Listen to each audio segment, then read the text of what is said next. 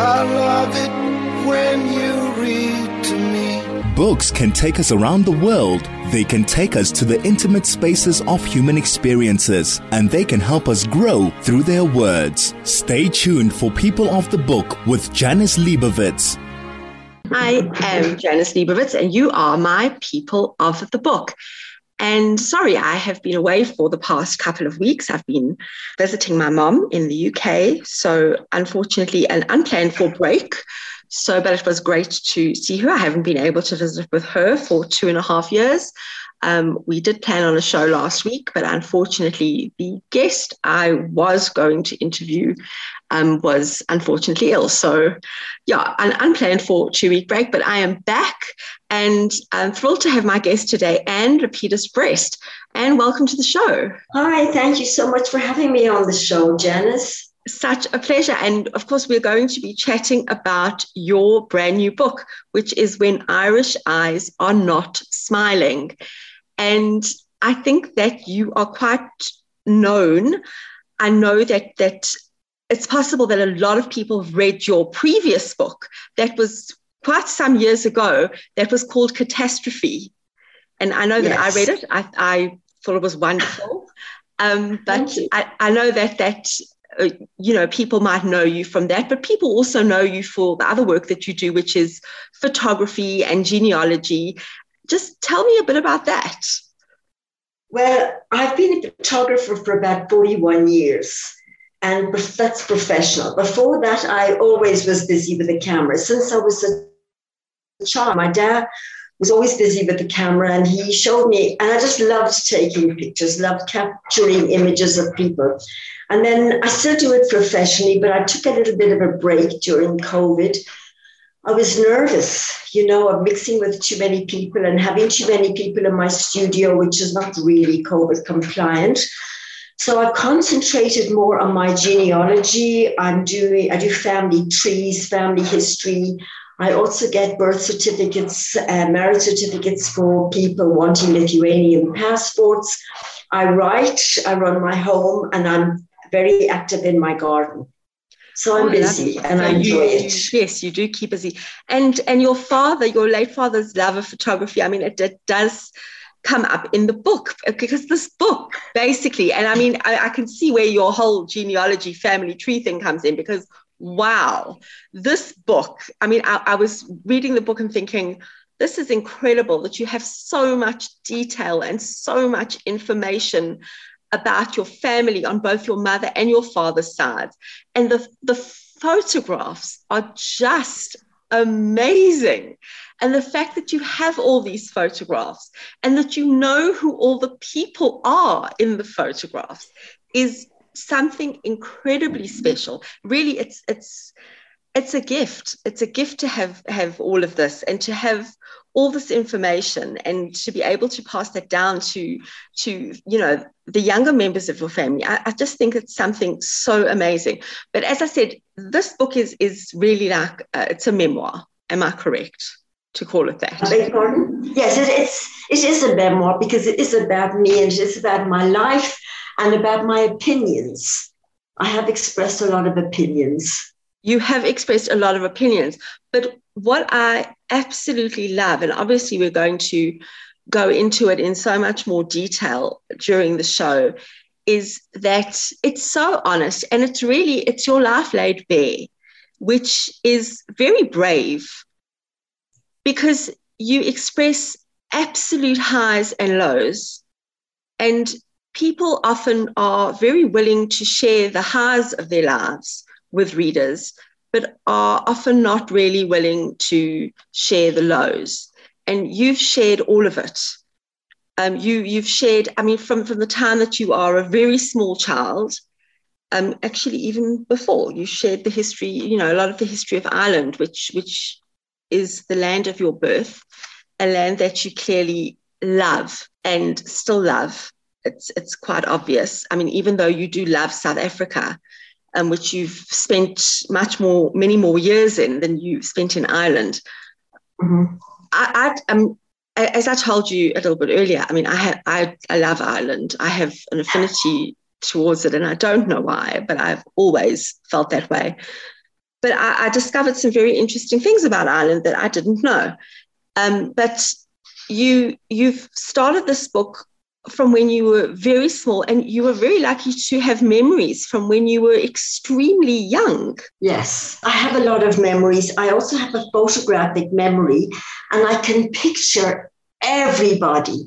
I can picture i remember how my father walked I remember every little detail about so many people in Ireland, people I used to see in the street that I knew. If they had a mole, um, if they got a cat tooth, I, I would notice. I remember things. It's just something in my head.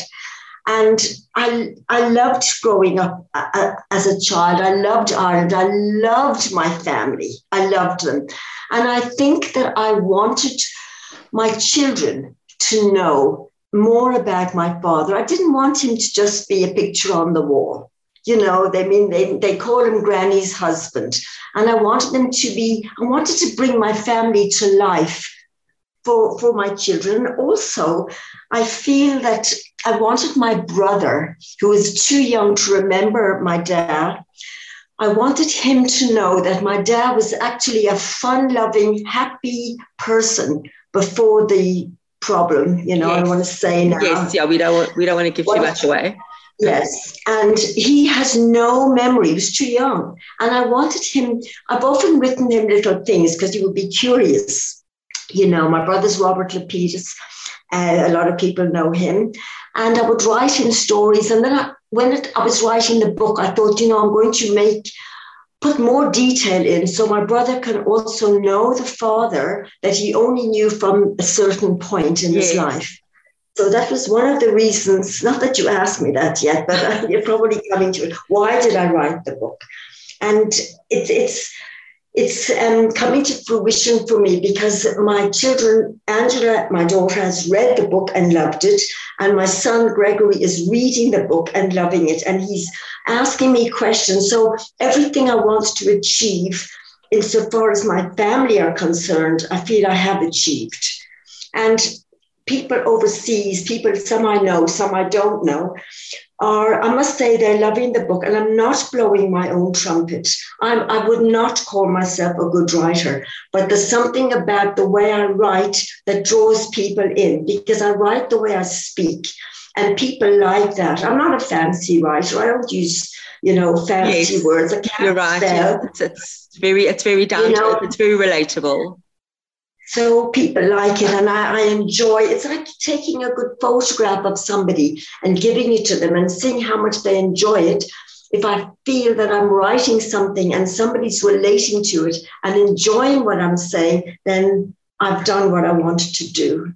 So That's amazing we are obviously like you say going to chat more about all of this when we get back. I love it when you read to me this is People of the Book with Janice Liebowitz.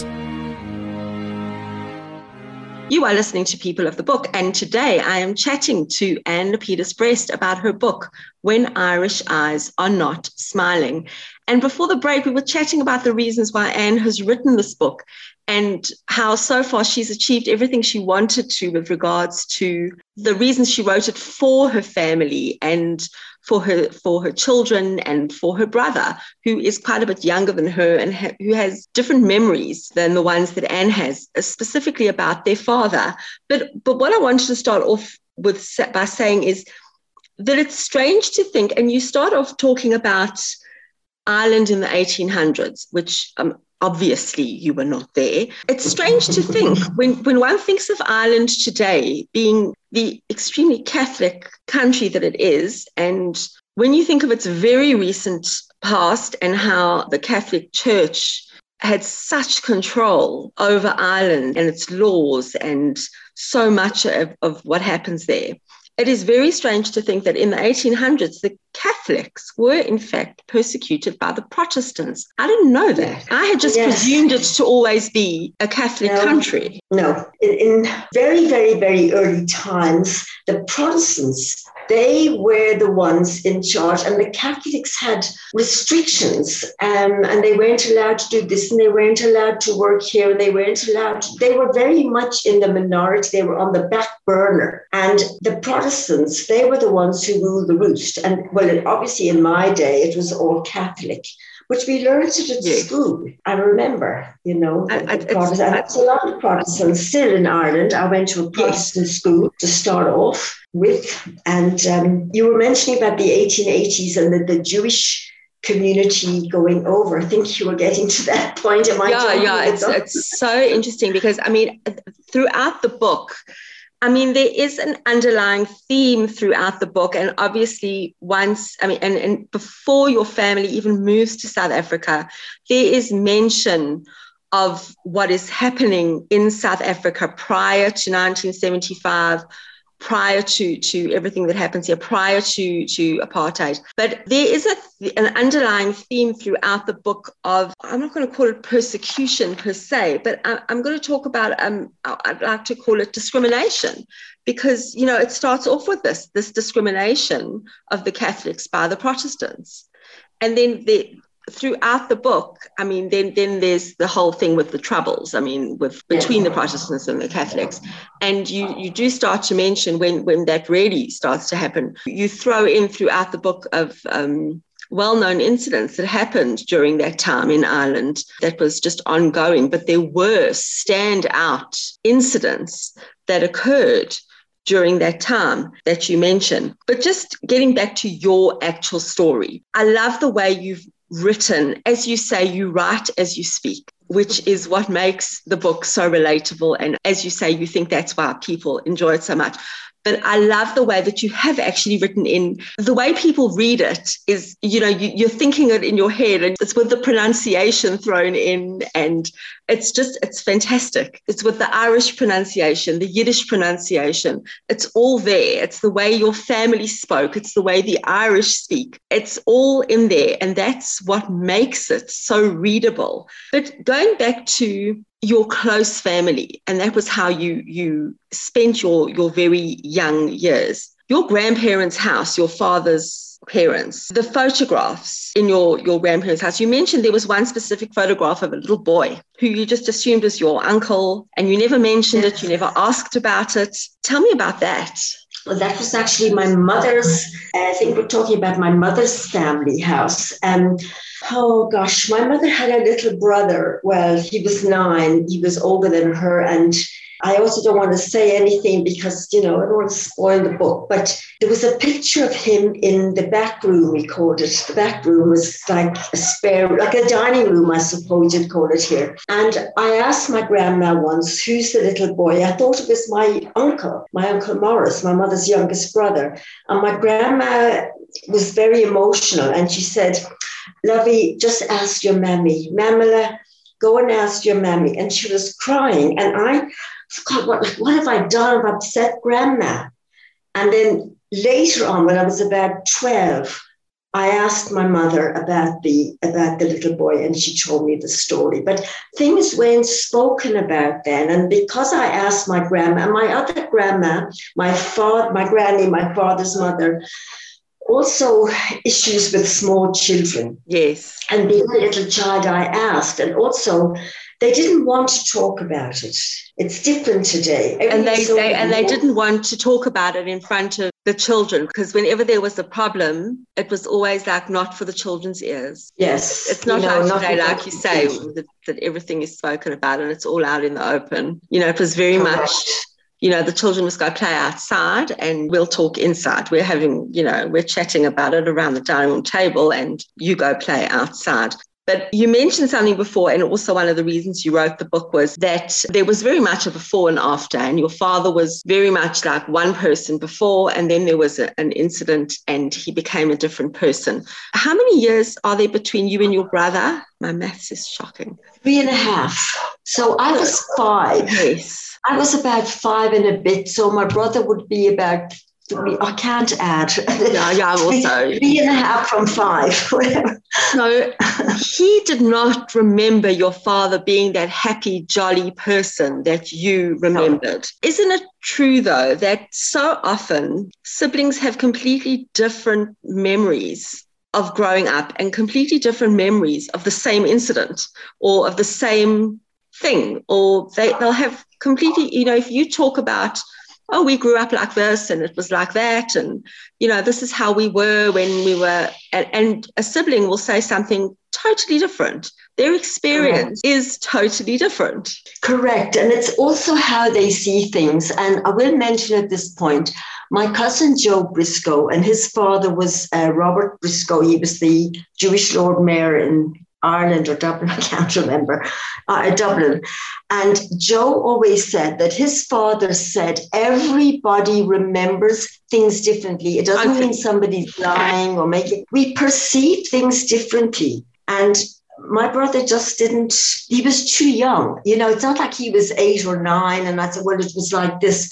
He doesn't have the memory. He was a, a baby toddler and I wanted him to know. And um, whenever he wanted to know things, he always used to ask me because I'm the older sister and I would remember. And I just think it's important also for my children and also for my Irish friends, because my Irish friends all remembered my dad. You know, they're all on the phone. And it's wonderful for me when they phone me from Ireland because I love talking about him. And in South Africa, very, very few people really knew him. He died two years after we got here. So my South African friends, other than Gilda Goldblatt, who's in the book, one or two people, Jenny, who's in the book, she remembers him, Gilda remembers him, but most people, and Michael Golding, another friend from my next door neighbor, but most of my South African friends have no, they don't know my dad. And in Ireland, they all do. They remember him. And I like talking about him. I love it. I kind of live in the past, but I love it. also, um, you you also said that your brother is, you know, he doesn't he doesn't ask questions, he doesn't argue if he's told to do something. He does. Is he still like that? A very, he was a wonderful child. I always used to say to my mom, Robert is the next giver in the family. And she used to laugh. But he was very, very good. He was as, as my mother used to say, he's as good as gold. He was a gold. very yeah, and he was good to, uh, yes, a good son, a good father, a good husband, a good grandfather, goes with the flow. You know, I have to say that. Um, but that's how he was as a child. He was um, just went along with, with, with everything and didn't ask questions where I used to ask. I wanted to know, but why, but why, but why? Robert didn't. He just went along. He was did what he was told, and that was it. Look, he's a man now. I mean, he's 70 something. Well, I'm, I'm 76 so he's three years, two and a half years younger than me. So it makes him what, 73 and a bit. And he's a man, it's different. But yeah. as a young boy, that's how he was. Very well behaved. Obviously, there is a lot more to chat about. I'm chatting to Anne Lapedus Brest today. We're talking about her new book, When Irish Eyes Are Not Smiling. I love it when you read to me. This is People of the Book with Janice Liebowitz.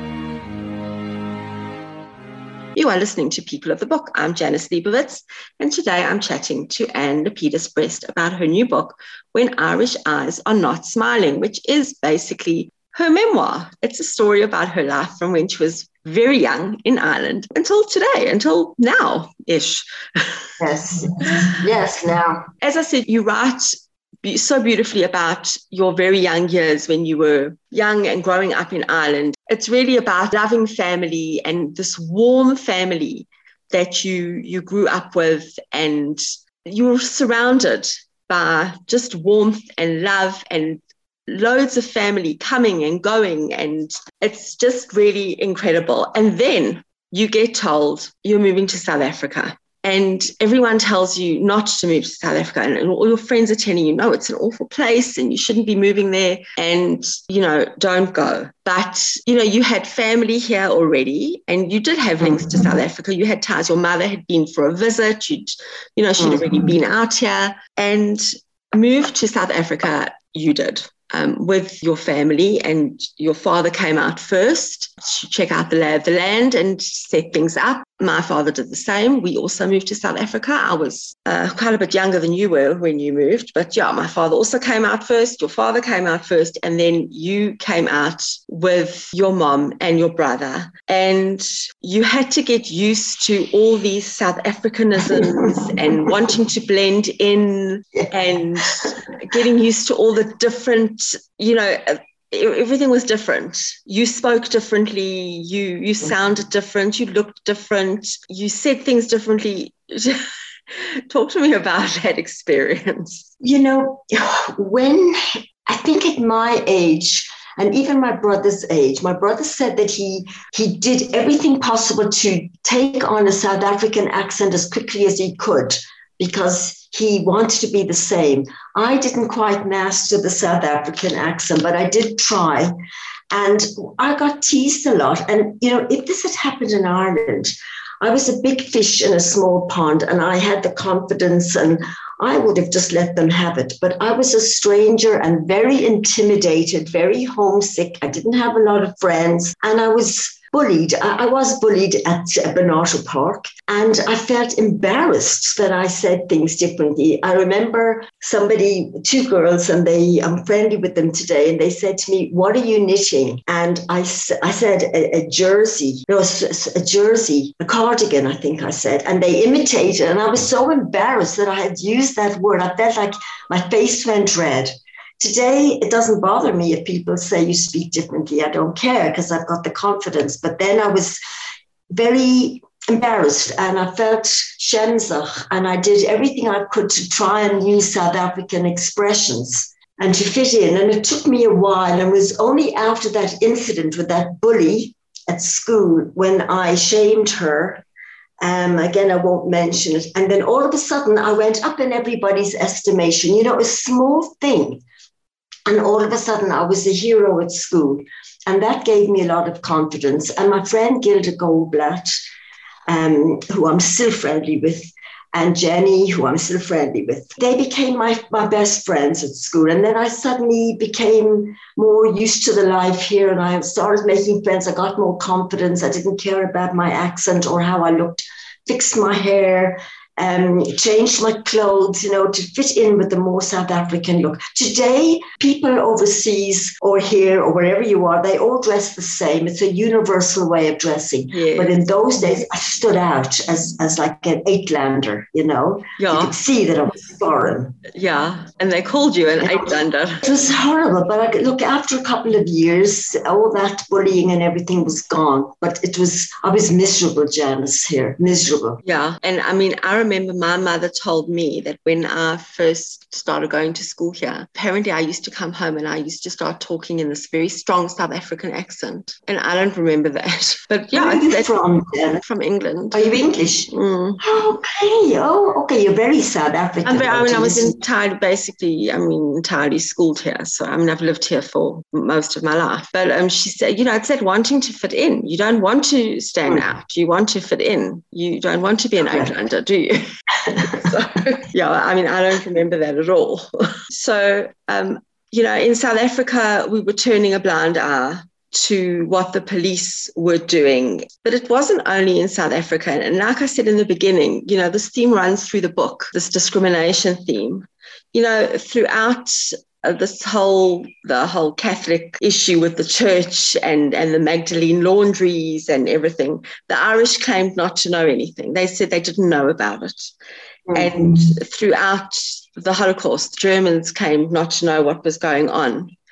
And you know, and you know, let's be honest, it still happens. It's happening. It happens everywhere all the time. So of course it does. Yeah, it really does. And and also discrimination, the discrimination that was happening in, in South Africa. It was happening in other places as well. It was still happening in Ireland. It was happening in the American South. Yes, very much so. As we kept saying, as, as they say everywhere, South Africa gave it a name. That was why everyone pointed fingers at us and said, well, South Africa was the poster child for what was wrong in, in, with everything in the world, you know, why we had sanctions and why everything was so terrible. Talk me through what I mean. I know that that you noticed it, and then as you settled into life here, you didn't notice it as much. Talk to me yes, about that. That's correct, and it always made me feel guilty.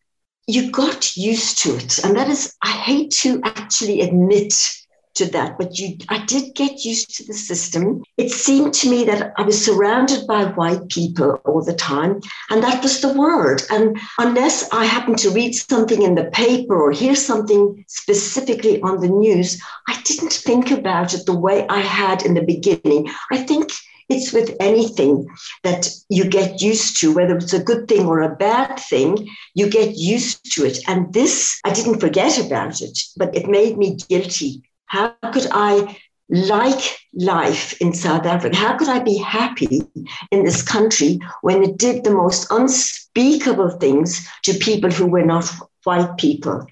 And I think that they they took away their dignity and their honor. I mean, what they what it did, and I don't want to go into the politics. I'm not a political person, but from an emotional point of view, it was a terrible, terrible, terrible thing that was done to non-white people of this country.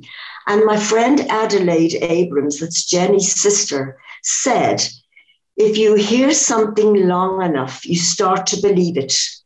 And she meant, you know, she kept hearing she's a second class citizen, second class citizen. And she said, if you hear it long enough, you start to believe it. It's like at school, I was told, Anne Lapedus, you'll never amount to anything. And you think, I'm stupid, I'm no good, I'm different. Uh, this was at primary school, not in high school. And my teacher made me feel like a dum dum. And I said to her in the book, You're wrong. I addressed her. She's long dead, but I addressed her and I said what I wanted to say. I did amount to something. How can teachers, how can anybody make somebody feel inferior? But people do. And that's why I also wrote about abuse in the book. And apartheid was abuse. You mention specifically in the book about how disturbing it, it is and disturbing it was that so often you would see in the newspapers and in the media visuals of people being evicted from their homes. There was the Group Areas Act, and areas were, you know, reclassified and people were relocated. And you used to see these heartbreaking pictures of people mm-hmm. sitting on pavements with all their belongings around them. Mm-hmm Mm, literally with nowhere to go. I mean, it's it's it's all very well reclassifying areas and saying, well, you have to leave now, but where were they supposed to go? The truth is that this is still happening today in South Africa. People are being removed and evicted from buildings because, you know, we talk about hijacked cars, but there are hijacked buildings because people literally have nowhere to live. There are empty buildings and people are living there, but then they are removed. But where are they supposed to go? If I'm not mistaken, I think the, what I was referring to in the book was when people left what was called Sophiatown and they went, they, they called it Triomf. I don't know where they went. I think it was before my time and before my time living in South Africa. And I was actually discussing this with Gilda Goldblatt the other day when people were evicted. And she said they were just thrown out, no compensation. I said, but where? Were I asked her the same question, Gilda, where were they supposed to go? I mean, where do you go? You've got possessions, you've got bedding, you've got clothing. And I can't believe people did it. And they, they just took them out of their homes. I think, or I like to think, that they went, they, they housed them somewhere else, the Sophiatown people. They did the same with District 6. I don't know where they went. Where did they go? I don't know. But in Ireland, I remember, sorry to run from one country to the next, but in Ireland, there were slums that I mentioned in my book, Charlemont Street. And yes. when I used to go to Schull on yes. Yalta, we passed them. And those people were taken out of those slums, but they were rehoused but they weren't happy. They were given better homes with running water and proper windows and decent homes. They, they were not one bit happy and they wanted to go back to Charlemont Street. I think people get attached to their home and they don't want to be kicked out. Even if they decide to move, that's one thing, but to be taken out and evicted and sent somewhere else that the government, whether it's Ireland or here or whatever country, decides for you, it's not what you want. And it's an invasion of your privacy and of your life. And I actually want to go into it, tackle where did the people go? it, the pictures were shocking. They were on, they were bewildered, like uh, standing there on the pavement with their little meager belongings. It was terrible. I don't think, I mean, I agree with you. It's an invasion of their lives, an invasion of privacy, but more than that, it's the removal of personal choice. Yeah, well, that, that's what I said. If yeah. you decide to go, it's one thing, but when you're told you're going here, you're going there. And you see, in this country, it was in Ireland, it was done because of poverty. You know, these people were, it was the slums and they were trying to clean up. So they got them out and gave them better homes. In this country, it was uh, color, it was uh, racist and color yeah. orientated why they did it. And as you say, that it's not like they removed them to somewhere else. They simply removed them. It wasn't like there was a plan. We'll take you from here and put you over there. It was just we're taking you from here. And exactly that was it. But like we said, it wasn't only here. It was just that stuck a name tag on it. Well, look, in, in America, I mean, and, and look, I'm not a political person, but I will say this it has always annoyed me that people who are not South African have criticized South Africa when they themselves have done the same thing. I mean, the Americans went in, they annihilated the Native Americans or Red Indians, as they call them then. What happened to the, the Maori? I mean, the Aborigines. People went in and uh, white people went in and took over and got rid, conveniently got rid of the natural inhabitant of the country. And it's, it's a terrible thing, you know. And, and then they criticized South Africa, uh, and they were right to, but it was a little bit like the pot calling the kettle black because they did this very, very, very same thing. No difference. Let's not forget that the Native Americans were also allocated certain areas to live. They were put into mm. reserves. Yes. A reserve, a township, it's the same thing. You're allocated a separate area. But we were the baddies because, as I say, we stuck a label on it and we gave it a name. Like I said, I mean, we're going backwards and forwards here because I picked up specific things from the book that, that just stuck out to me a lot. You mention Robert's bar mitzvah. Yes. you mentioned people who were there and you said it was such a beautiful simcha. People came from Ireland, people came from overseas, and there were people there. And two names just stuck out to me because they I recognize them. It was Percy Suntup and Favi Simonovitz. And I have to ask you, um, do you ever, do you know we never knew why he was called Favi? Did you know why he was called Favi? We knew him as because sure his name was Fivela. His why was it Fivela? Fivela. Because it's Yiddish for Favel. Oh, we just knew him as Yiddish. I mean, we knew people called him Favi, but but um, we called him Fivey. And you know, the funny thing is, I've got a very good friend. She's also makes an appearance in the book, Linda Buzansky. Linda Buzansky's cousin, I think it was, married Fivey Simonovitz. So Linda knew Miss Philip. I knew Miss Fivey. I don't even think I knew his English name. So she said to me one day, We're going to visit my cousin. She's getting engaged to a lovely guy called Philip. So Philip, Philip, Philip. Anyway, we arrive at the house, and there the cousin is, and I said, "Oh God, that's Fivey." I mean. we knew the same person but with a different name. Um, yeah, a lot of people call him Philip, but to me, we first knew him as Philip, and then like yeah, like like happened there, we then had a really good friend, and she also knew him as Favi, and we were like, well, why is he Favi? But yeah, we, we just, I just remembered him well from Waverley Shul. and Percy, where, where Percy, Percy, I was to speak to Percy. Percy, I think my husband knows Percy, and the name's very familiar to me. It's it's I, I just know the name, and I, I don't know yeah. why. You know when you just know that you know people. Well, that that name just just knew him. I just yeah, I just knew that. Um, like I keep saying, what I love specifically about this book, among many many things, but the one thing I adore is the photographs. These photographs are just something special that you have the photographs is one thing. I mean, we all have tons and tons of photographs. People lose them over the years, people pass away, people, I don't know, get rid of them. I don't know what they do. But the fact that you know who all these people are in all these photographs is just something unbelievably special. And I think that that is just amazing. But we are going to wrap up shortly. We're going to come back and we're going to, there's just one or two more things that need to be mentioned, and then we're going to wrap up. I love it when you read to me. This is People of the Book with Janice Liebowitz. I'm Janice Liebowitz, and you're listening to People of the Book. And my guest today is Anne Lapedus Brest. We are talking about her new book, When Irish Eyes Are Not Smiling. Before I forget, Anne, where can people get the book? Because I mean, really, people need to read this book. I'm just, okay. I, I mean, obviously, people need to read the book. I love the book, but you know, we want people to buy the book. Where can they get this book? It's in all major stores. I know it's sold out of a few places already, but um, my publicist is busy uh, restocking. It's an exclusive Reader's Warehouse in Norwood.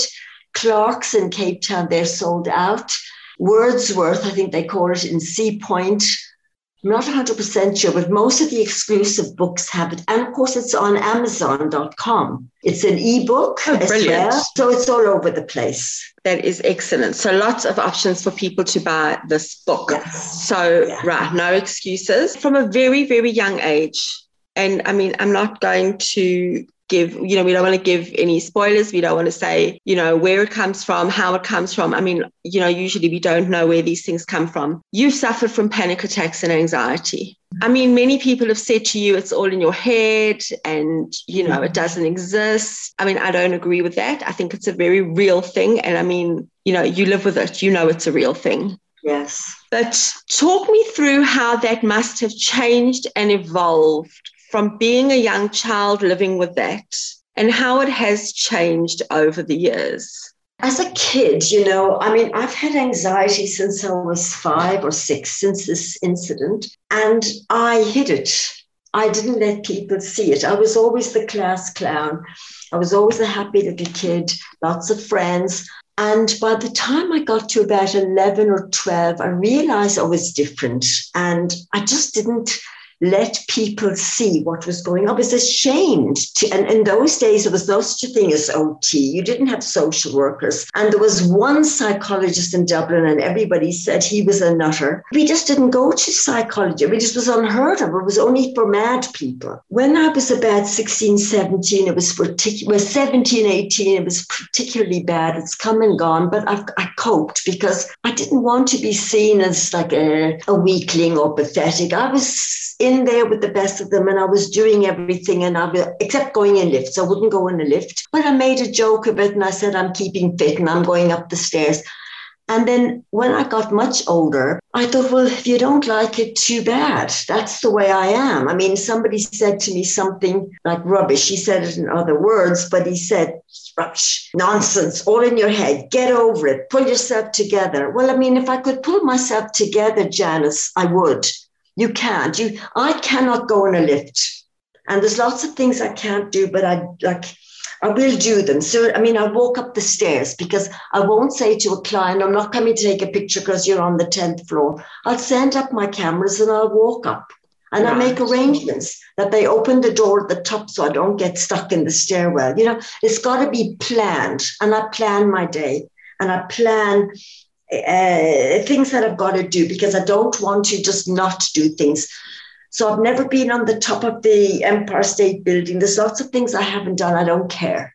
You've lived a very full and rich life without all 100%. And so I don't I don't live in Japan or New York. I don't have to go in a lift. I'm there's plans around it and I do plan around it. And anxiety is terrible. And when I'm having a, an anxious day, it's not fun. But I've learned how to cope, and I've learned most importantly, it goes away, comes back, but it, it, goes away. I don't have to sit and live every day in a black hole. I know it goes. And I have some kindred spirits, which is also why I wrote the book. You know, a lot of people have related to what I've said and they phone me and they said, Really? Do you also have this? Do you also have that? I said, Yes, yes. And we're kindred spirits. And it's, it's a lovely feeling that people know they're not alone. And I kind of know, I think I know why I'm anxious, although I'm not saying it wasn't in my family as well. There is a certain amount of anxiety in my mom's family and in my dad's family. But in my case, I don't know. You know, Gilda once said to me, if that hadn't happened, would you be normal? and I said, I, I, don't know, Gil. I don't know if I would be normal. You know, maybe I would, and maybe I would. Something something I'll never know, but I don't care. I mean, Gilda can speak to me like that because she's one of my closest friends.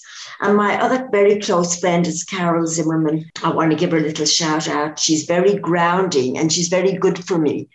And she understands all the things with the lift. And we went somewhere the other day and I didn't want to go in, in the parking, underground in the park. Said, no, no, Carol, I've got to get, I've got to. She said, Annie, you're with me. I said, Carol, stop the car, let me out. And she did, no questions asked. She understands. And people who don't understand, well, I rest my case. You you you have to understand. It's like if somebody has diabetes and they can't eat this or they can't. Eat, you you have to understand. You can't go on have a little bit. They can't. My anxiety is is a problem in a lot of ways, and I don't like when people say, oh, "I'll hold your hand in the lift." They don't understand, and I want to make people aware in the book. It is it's a very real thing. It is not psychosomatic. It is Absolutely. real. It is know, real. And it is real. But it is surmountable and copable. And you have to laugh at it. I, I was discussing with my son last night because I'm busy with another couple of books. And I was discussing an incident where I was with them in America. We were walking up Runyon Canyon. And all of a sudden, I was on my hands and knees. I said, Greg, Greg, I'm going to fall off. And he laughed, you know, at the time. And But he helped me, understood. He said, Mom, you're not going to fall off.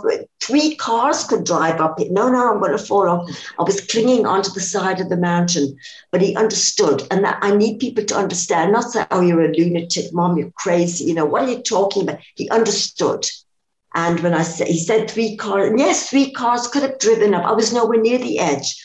And when I explained, he got it. And that's yeah. what I and otherwise I can't be bothered if people are abusive to me about my anxiety. But you went you you you went to a support group and you got help and you yes like you say I, you you found ways to to cope with it and ways to live with it. And as you say, you know when it's coming and you know that it goes. Yes. And you have to cope. I went to a support group years ago because my mother worked out what was wrong with me after a huge panic attack in Israel. And she found it in Fair Lady magazine and she told me to go, and I went. And there were many thousands of people at the Sandton Library. I couldn't believe it. You know, I thought it was just me or yeah. a few of us. No, it's, it's good to have support, whatever it is, one needs support groups. And it's good to know you're not alone. Absolutely. That's the whole thing but if but if someone is looking for um, a companion to go up the Burj Khalifa, you're not it. Uh, so I just repeat that. If someone's looking for a companion to go up the Burj Khalifa in Dubai, uh, you're not it. no, won't be me. Definitely not me and I would never go up. Uh, what's that mountain they all go up? Um, not Mount Everest. There's another one here in Kilimanjaro. Africa. Yes, no, not for me. no, they mustn't come looking for you. No, but, no, no. But, but, you can do lots of other stuff. So yes, well, that, I was just going to say that, as I always say, but I've got my good points. Because if somebody people are quick to criticize, and I say, yeah, but I've got my good points. And there are many, many of those. And one of them is that you have written this marvelous book which Thank is so really it's just fabulous. It's when Irish eyes are not smiling. And it is written by this wonderful lady, Anne Lapedus Brest. It's been a pleasure chatting to you today. Thank you so much for your time. Oh, you're so welcome. It was you made me so relaxed. Thank you so, so much for that. It is such a pleasure. And to you, my darling listener, once again, take care of yourself, take care of each other, as I always say, I'm not sure about the mask thing. Wear it, don't wear it. I'm not sure where what what the whole story is. Whatever you do, until next time, read a book.